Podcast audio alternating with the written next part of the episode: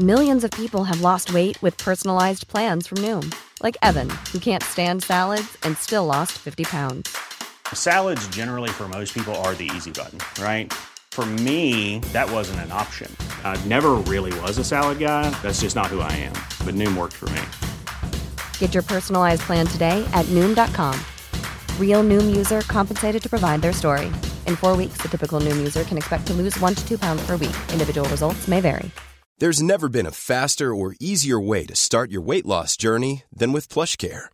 PlushCare accepts most insurance plans and gives you online access to board-certified physicians who can prescribe FDA-approved weight loss medications like Wegovy and Zepbound for those who qualify. Take charge of your health and speak with a board-certified physician about a weight loss plan that's right for you. Get started today at plushcare.com slash weight loss. That's plushcare.com slash weight loss. plushcare.com slash weight loss.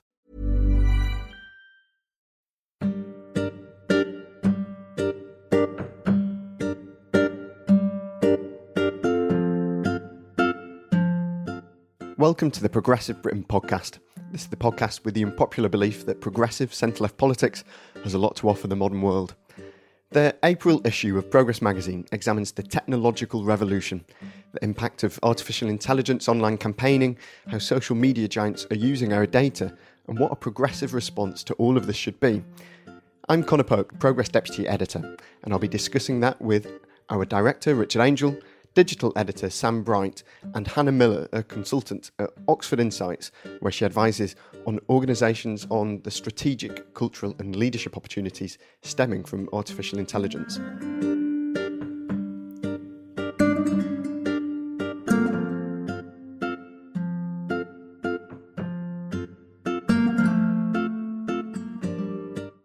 Past few weeks have seen a scandal emerge around a company called Cambridge Analytica and the use of allegedly illegally harvested data from Facebook.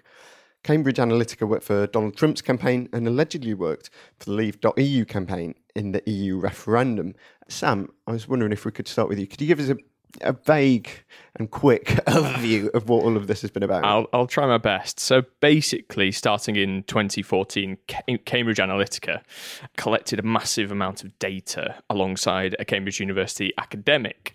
They paid people to essentially fill out their information, take a personality test on an app on Facebook. This app collected the information of not just the people who filled in the survey, but also their friends information as well. Don't ask me how they did that. It's beyond me. Facebook's policy, however, bars the use of users' friends' information and to be sold or to use for advertising purposes. And the accusation is that Cambridge Analytica did just that. They used it in their subsequent political work advertising online uh, in various elections across the world, from Kenya to the United States to Britain, and that this was a breach of both Facebook's privacy policies and privacy policies in general. God, it's not exactly the Profumo scandal, is it? For kind of like... this is the modern age. I think it, before we kind of go a bit further on this, I think we should clarify. Hannah, you work for um, Oxford Insights. No relation. Is, that is no relation. Of, Absolutely not no. a rival no organisation no, of Cambridge no, Analytica. No, no, completely unrelated. So, so, what kind of stuff is it that you, that you guys do? So we work on um, advising organisations and the public sector, particularly around the world, about how they can take advantage of new technologies, uh, including artificial intelligence, to improve their operations and their public service delivery. Yeah, so that is quite quite different from Nothing to do with Facebook. so, so, but so far, is there is there evidence of illegal activity with what has been going on in this well, there's there's been accusations bandied about by various whistleblowers. Obviously, the information commissioner has been granted a warrant to, I think, in the past week or two, to go in and search Cambridge Analytica's data records to see whether they can stack up what the whistleblowers are accusing the company of. But essentially, it looks like there's been a breach of privacy of these friends of the users who filled in the app. There's also an accusation that Cambridge Analytica worked on the EU referendum campaign, as you mentioned.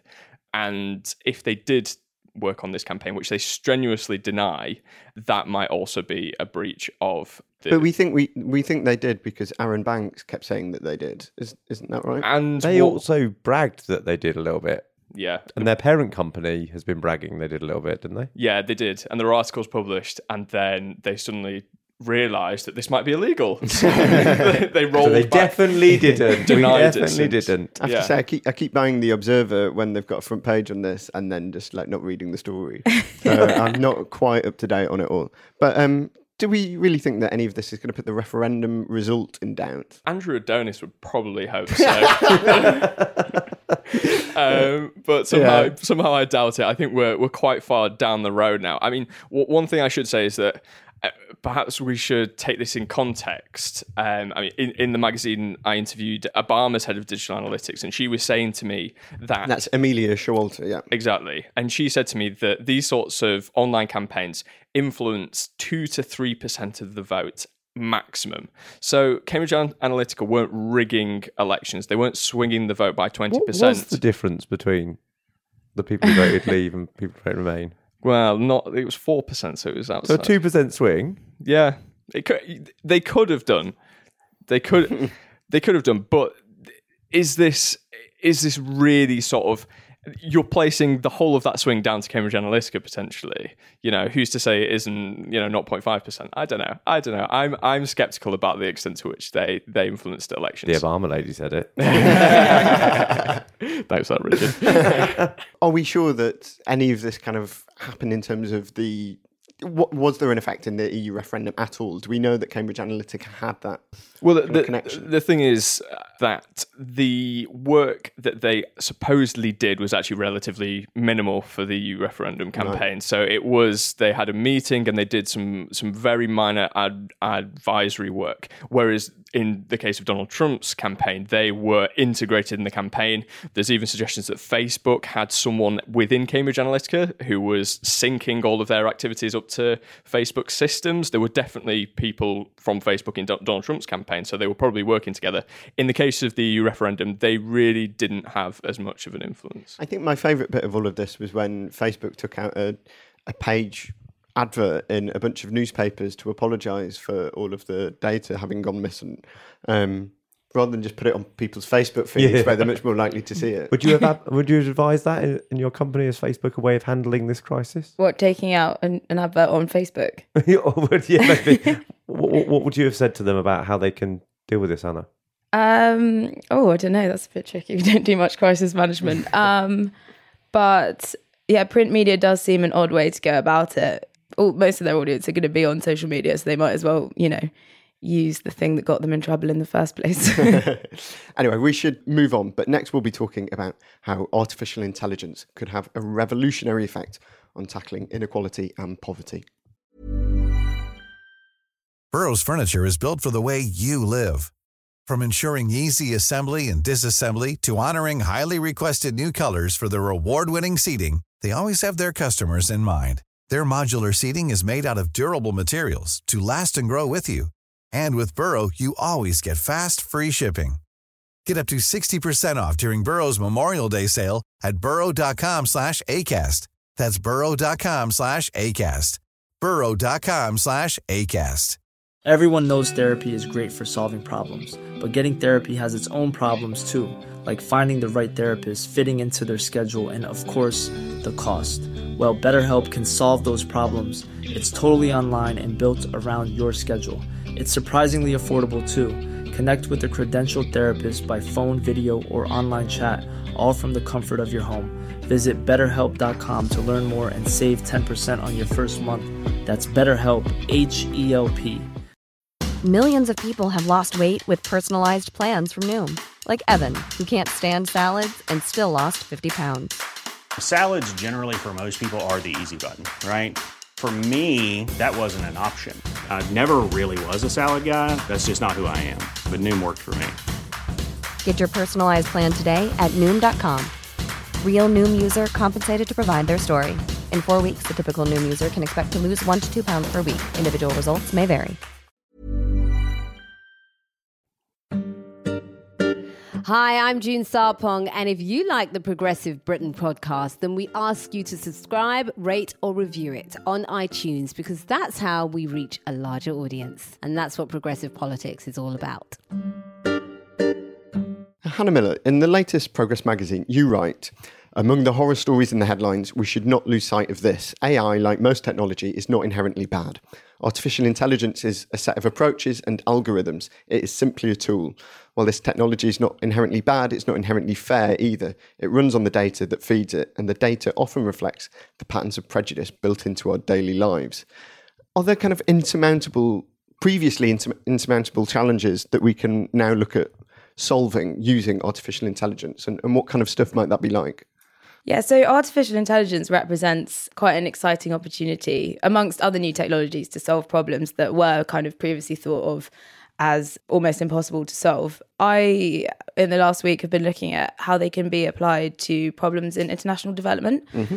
Um, and there are some really exciting uses of new technologies that I can give you a few examples of. So, for example, in Rwanda and Tanzania, they have an ongoing problem that the infrastructure to rural communities is insufficient to allow uh, emergency medical supplies to get there in time. And so, a, company has designed a system of uh, drones that fly autonomously to get blood supplies and other emergency medicines to these areas within 30 minutes. So basically, it helps prevent a lot of uh, needless deaths um, and overcomes problems caused by a lack of infrastructure and, and just the problems posed by living in such remote areas. And similarly, we've been doing a lot of work in Mexico recently. And AI has over there is helping to solve problems that technologies that came before it weren't able to address. So, for example, um, I've been speaking with a Mexican entrepreneur who had observed failures of previous of the government's previous tech for development programs, such as giving all the schools in Mexico computers, but then failing to give them um, tech support. And so when they kind of malfunctioned or broke, they ended up just kind of rotting in the corner. So he designed a system of educational supplements that are these little devices that are voice powered AI that plug into TVs because the problem in rural areas is that there isn't a lot of internet or smartphones to use apps, but a lot of people do have TVs. So these devices plug into v- into TVs and give people access to um, videos and articles. And to counter the problem of lots of broken parts, he made them voice activated. So he kind of, I mean, obviously it is still a potential broken part, but he's by looking at the kind of failures of previous things, artificial intelligence and entrepreneurs can use that to design new solutions to problems. So yeah, there's lots of exciting applications. So those examples that you just used there, were they done by kind of um, private companies and entrepreneurs in that way? And so it's not really, uh, in many of these cases, kind of connected to the, the state at all. This is Well, it's interesting. Some of them are and some of them aren't. Often they begin as private company innovations and then the state then recognizes them as a really good solution to problems that they are working on. So actually in both cases, um, of those cases, uh, the, the drone company was American, but both projects have been enacted with the ministries of health in Rwanda and Tanzania. Um, whereas the and, and similarly the um, the entrepreneur was Mexican and his company has worked with now is now working with the Mexican government to roll out this system across uh, states of Mexico. But I suppose on, on the flip side of this is that if people are wanting to use it in a good way, then they can. But if it's not harnessed for good causes, it actually could reflect the inequality in our society and, and possibly kind of increase it through Yeah, of course, of course. That is, I mean, the thing about AI is that it's become kind of a buzzword and people use it to refer to lots of different things. And it's it's not this kind of full artificial general intelligence that doesn't exist yet that can do everything that a human can. It tends to mean a, ta- a thing that can do, a, you know, a selection of tasks or one narrow task. Um, so effectively, it is a tool like any other piece of technology, and people have got a little bit, uh, understandably, given its potential, people have got concerned and a bit carried away with the idea of it. But it is a tool, and like any other technology, it can be used for good and it can be used for bad. So that's why it is so important that the right people are involved in developing it, um, in using it, and ensuring that uh, as many people have access to it as possible. Yeah, Richard, is it kind of understandable to be very wary about this technology? I think it is good to be encouraging of it and to try and be inquisitive about where it might go. But like what we found when Uber and uh, things like um, Airbnb came on the scene, not only were there big consequences of displacing people, being disruptive to normal forms of employment or places that people live. You, know, you go to Barcelona and you see like whole tower blocks where people have got banners saying Airbnb off, basically, because we're uh, not very happy about how this is changing our area. Obviously, Wes Streeting and others have been campaigning about Uber undercutting black cabs and and the like. But the Social Market Foundation, who happened to share a building with us, did some quite interesting stuff about the kind of uh, re-emergence of essentially people being racist in the choice of where they stay when they're using B&B and the kind of uh, whether they're, they're giving somebody three or five stars on their apps uh, when they're approving people. So like we're seeing that re-emerge and one of the things that's potentially really worrying with some of the ai stuff and where computers are starting to learn and build algorithms of their own is they might build in racism or sexism or homophobia or whatever else might be happening in society. So because they're developed by people who come with inherent prejudices um, they're being programmed that way and often these I think one of the how most they're being programmed being done privately as well. Yeah, I think one of the the kind of famous examples of this is um, an electronic um, hand dryer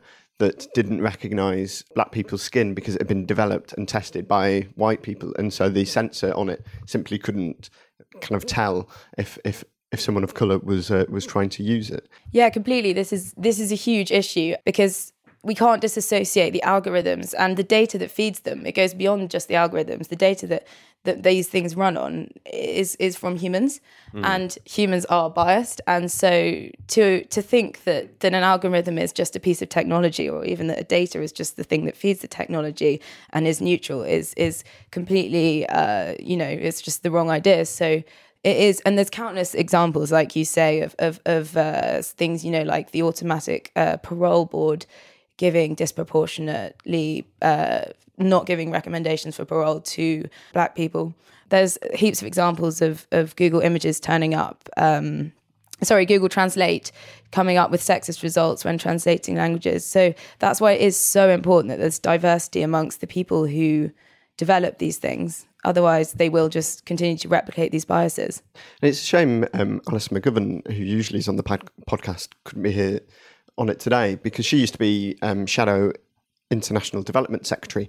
And actually, a lot of this sounds like it could really revolutionize the way that we go about international development at a time when the, the aid budget is coming under so much pressure from the hard right and the Tory party. Actually, we could be using this money and essentially getting much better results out of the same amount of money. What do you make of the kind of um, our ability to defend the aid budget with this kind of new ta- te- kind of technology? Well, I think you're going to see two things happening simultaneously. The taxpayer could get more bang for their buck in doing it, and not least because they're they're only getting so many returns from the amount that they're putting in at the moment. There's only so many communities being reached, whereas this gives you a step change potentially into even more rural communities than are currently being affected. For example, you know that amazing example of getting um, blood to areas that need the transfusions quickly is just potentially transformative. But equally, you can totally imagine now the right with their the attack you see on India. This is a country that's got its own space program. Why are we giving them aid? You can soon imagine, well, Nigeria's got drones everywhere taking this stuff around. Why on earth are we giving them this money? Like, well, I mean, you, and you say, I, I, saw some absurd. I mean, it was clearly actually from a racist, but you know, everyone in Africa's got a mobile phone now. Like, why do they even need this aid budget? And it's like, oh my god! But the, the, the development of mobile technology has bypassed and, and, and given people access to information in a way that when you had to dig up the roads to put down wiring to then build a kind of phone network, let alone a broadband one, just never could be afforded on the continent. But suddenly you're seeing access to new information going because you just put a mast up and mobile phones have seen that forward. So I fear that it's going to go both ways. Sam, a lot of this sounds like essentially who controls the technology can fashion whether or not it is a good or bad thing. Does this just say to you that essentially this is the reason that we need to embrace the technological revolution as progressives? I think Yes, but we've got to be wary about, like you say, who owns it. And we've got to, I mean, many of the articles in our magazine mentioned this democratize technology. And I mean, currently you've got a digital world that's dominated by a few tech giants Google, Amazon, um, Apple, etc. They have consumed the market. Does that, is anyone on MySpace anymore? No, because Facebook's eating it essentially. It's eating it alive, um, and that means that it's the, the digital world, world is contro- controlled by a few barons who have all the power and all the wealth, and we need to have um, rigorous um, authorities that um, assess the ethics of what they're doing and can also say, in the case of Google, no, you're you're unfairly benefiting your own products over the competition, and that's wrong, and we shouldn't allow you to get away with that. And no other marketplace would we? When I started in student politics, I got a great piece of advice. Uh, he or she who holds the pen holds the power. And basically, if you get to write the minutes, you get to decide what happened in the meeting. that was broadly the piece of advice. But that seems to be the case with social media. The people who are writing the code, building the systems, you, people go onto Facebook thinking it is a free space. I can say anything I like. I can do all this stuff. People exert their um, First Amendment rights in America uh, very strongly uh, on, on, Facebook, um, and arguably one of the reasons why it's not being regulated is because of the First Amendment in, in America. But it is a totally private space. It is owned by a small group of individuals who decide exactly what can happen there. And you know, if, for example, Twitter, as a friend of mine was arguing to me this week, opened their various systems, there might be some other people who can work out who are these bots, who are these trolls, who are are they all the same person? Because there'd be various.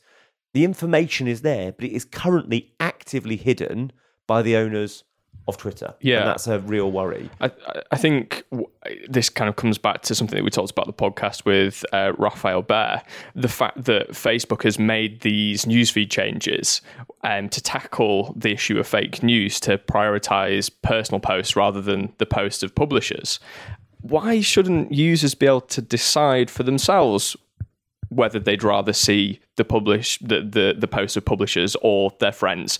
If if I was given the ability to do that, I would have a much better experience on Facebook and potentially at the same time a lot of people would kill off fake news because they'd just say, "Well, I don't want to receive publishers information. I just want to see things from my friends." You know, it, that kind of seems something that Facebook should should look at. You know, obviously there are lots of big innovations out there from a policymaker's point of view, how do you ascertain which is a solution, an innovative solution using technology that we should be putting money into, or we should, you know, what are the hallmarks of something that you know is going to take off and is going to be worth public money, essentially? I think the obvious answer there is by trialing it and by finding out. And and one of one of the great things about um, the kind of age of big data and the ability to use big data is that policymakers now have the opportunity to kind of simulate real world environments for testing out new policies, including things like new tech solutions. So you have the opportunity to see what things might have what impacts in practice, which is is is a new thing and is a really valuable thing, I think. I think some of this kind of feeds into a more general idea about experts and politics and and actually at the moment it feels like going down and like having a, a, point of view and sticking to it is is considered the kind of be all and end all of, of politics in this country. Whereas actually what we've got the opportunity to with a lot of new technology is actually, as you say, trial it and and see what works and have better evidence based politics, which feels like something that's slightly lacking from from politics at the moment. And talking about experts, I think that's really important in this whole new world of tech. Um, is that it links to the earlier point about increasing diversity it's that we shouldn't this shouldn't just be about people from tech. It's much bigger than that. Mm. It has to be, when we're thinking about implementing these tech solutions, it has to go beyond just people in tech. It has to include people from academia, people from politics, people from policy, um, people from civil society, because it, it goes much broader than that. And that's really important when we're thinking about implementing these new technologies and a good way of kind of hopefully helping to ensure that they work for as many people as possible and don't just increase existing inequalities and biases. I've got quite a big question I'm going to kind of throw out there now. But how much of this do we think requires a strong state presence in regulating innovation to make sure that actually it's not just kind of getting rid of, rid of jobs and and uh, you know is rampant capitalism gone mad, rather than leaving it to you know the, just the private sector, or does big state having that hand in it stifle innovation? I think, firstly, to say is that there's a whole series of ethical debates that are either happening in silos or are not happening at all with the mainstream public on where some of this might go. So um, it was mentioned on the podcast live the kind of uh, the driverless car scenario of who does it pick in terms of does it you know, go for an older person or a younger person? Would it swerve different ways? You know, there will be all kinds of judgments that are going to be built in to these things. And also, what we don't necessarily know is that the car might make a choice, but we don't know how the car next to it is programmed to make the responsive choice. You imagine a, we're joking in the office about a kind of go-go gadget arm that pushes the car back. Oh, you make the other choice. Choose them, not us. As a kind of like responding to the car um, next door to it. And these things, I think, aren't really happening in the public debate. And one of the things that the IPPR have called for, and there's a great piece in the magazine that the editorial supports, is the idea that there should be a body that leads this ethical discussion with the public in the public domain. Um, in you know, make sure Parliament is having and deciding some of these things. Um, it, there, there's an equivalent that they draw out, which is the um, Fertilisation and Embryology Authority, that looks at the ethical issues that that involves. And arguably, Parliament came ten years to that debate, but finally put in place the right regulations um, for it. And it looks like now's definitely the time to do this. And the Chancellor announced something uh, in the budget that the IPPR believe could be the solution to this and the vehicle for making it happen. Oh yeah, I I completely agree um, that we need an ethics body. I mean, the the new UK Centre for Data Ethics is a really good start. Um, but I actually think it, it needs to go further. We need to have uh, better powers for enforcing these ethical codes and, and punishing people when they when they break them. The Information Commission um, went in a week later to Cambridge Analytica. It was plenty of time for them to lose any I mean, it, it, there's not there's currently not enough. And like you said, the government. And I bet Cambridge Analytica is better at this stuff than the information commissioner. They, I wouldn't want to speculate, but I would assume so. But, the, but the, the, way they'll be using technology, yeah. this was the problem in the banking sector, right? The people who are regulating the banks were either literally on secondment from the bank and knew the LIBOR scandal was happening and what happened in it, and were just like, well, it's my mate doing it, it's probably fine, or had no idea what LIBOR was until it was suddenly a scandal. Yeah. And that's the problem. It seems that the regulator is either totally unable to regulate uh, with the information, or the people with the information are unable or unwilling to really regulate what ends up being their friends because it's a quite small group of people who do it completely and and and the cambridge analytica scandal has just highlighted the need for good regulation like you said government comes too late to this always and we we can't constantly be chasing the next problem we need to be anticipating them and hopefully gdpr um, when it comes in in May. Is Explain it... GDPR for goodness. so that's the it new. It keeps coming up in the office. it's the new uh, European uh, data uh, regulation, um, and I think a big part of the problem in the Cambridge Analytica thing is that that big companies have because data is effectively, to use a sort of buzz term, the new oil. Um, big companies have been seeing uh, consumers as sort of products because they represent data which is which can be monetized. Um, so, in order to um, regulate that, uh, one of the things is GDPR is, has got better provisions for people knowing what co- personal data companies hold on them. So that's definitely a good step in the right direction. Um, but uh, like a lot of people say, it doesn't probably go far enough yet. And is is the Europe is Europe coming up with that legislation leading the field in it? And it seems to me that one of the perverse things about leaving the EU is if you're worried about globalization, is it's the only body that has tamed some of these beasts. It's the only body that has been able to get Google or Microsoft or some of these big companies to actually change their behavior in some way. And and this data thing seemed like a concept that you own your data. Feel like it was for the birds when it was first suggested, but now everybody is changing their systems because they said no, this is the terms of trade. Essentially, what it seems like is uh, is that state bodies need to take an interest in innovation, but not necessarily want to kind of control it because regulators will never be innovators. Just that is that is yeah. how that works. Yeah, and so uh, the idea that uh, you know it feels a lot on the left now. We're, we're back to kind of knee jerk nationalisation of of anything that moves or looks even vaguely successful. It's like, well, the only way to make this actually a public good is for it to be state owned. And actually, that's clearly just in cases like this, we don't really understand a lot of the new technology as it emerges, what the potential of it all is. So you can't immediately kind of take it under state ownership in that way. And, and a much better way to do it is is to try and let people innovate on their own and support. Also, the idea that if Facebook had been nationalised, it still could have been manipulated by Russia and Russian money. But suddenly, then the state, rather than being an independent actor going, well, that's acceptable or not acceptable behaviour, has a vested interest in we have this company, whether it's profitable is down to whether this money is being ploughed into it. That surely isn't a healthy way for regulating this kind of public space, which you wouldn't in other parts of public policy and public life. The other thing is you the bit that you can imagine about this stuff going forward, and imagine where some of your work will come into the limelight in future, is that there'll be failure involved, right? We'll try things, they'll not go well. The Daily Mail cannot base, bear the idea you might trial something and it might not be successful the first time because then it's waste. They'd rather you hmm. tried it with everybody and it messed it up than tried it with a few people, decided they didn't work, and say, well, actually, we have wasted a little bit, but it was definitely worth. Tr-. You know, you have to make these judgments because most of the, well, even not even necessarily a high proportion of the time, it, it goes and works. But when it does, it's worth the return. But But also look at universal credit, where actually we're, uh, we've been at a point where you can say, let's pause this and sort out the, the we're trialing it, it's failing. yeah, and, and Do it anyway. Do it anyway. Who cares? Poor people, more people getting poor, so why wouldn't we roll this out quicker? It's a really bizarre thing. Um, does anyone have any kind of final points? I, I just wanted to say that the um, whole nationalised Facebook debate kind of stems back to your point about the European Union. Like, who's going to nationalise Facebook? Like, Yeah. w- uh, What global body? the UK government, you know, exactly. It needs to be global bodies because Facebook does deal on a nas- on a global stage to regulate these sort of companies. You can't Ah, have no. national bodies. I did hear that there was a global conspiracy running the entire world. We're not talking what's about this week, Conor. done- Okay, sorry. I saw that on a mural. so It doesn't matter. It doesn't- That is so last week. I think I think we need to wrap up that conversation uh, there. We have the political pub quiz next. But Hannah Miller, thank you so much for joining us today. Thank, you.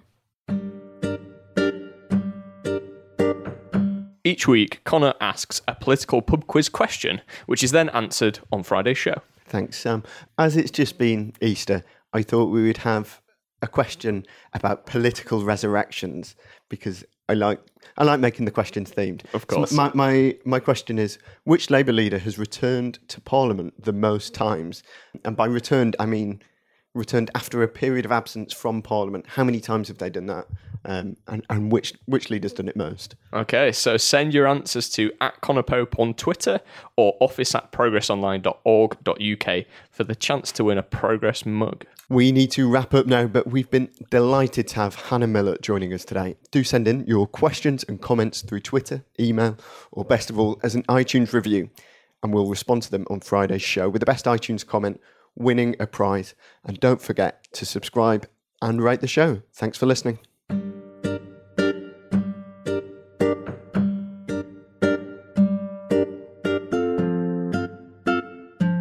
You've been listening to the Progressive Britain podcast. The music was When in the West by Blue Dot Sessions, licensed under Creative Commons. And many thanks to the brilliant Caroline Crampton who produced this podcast.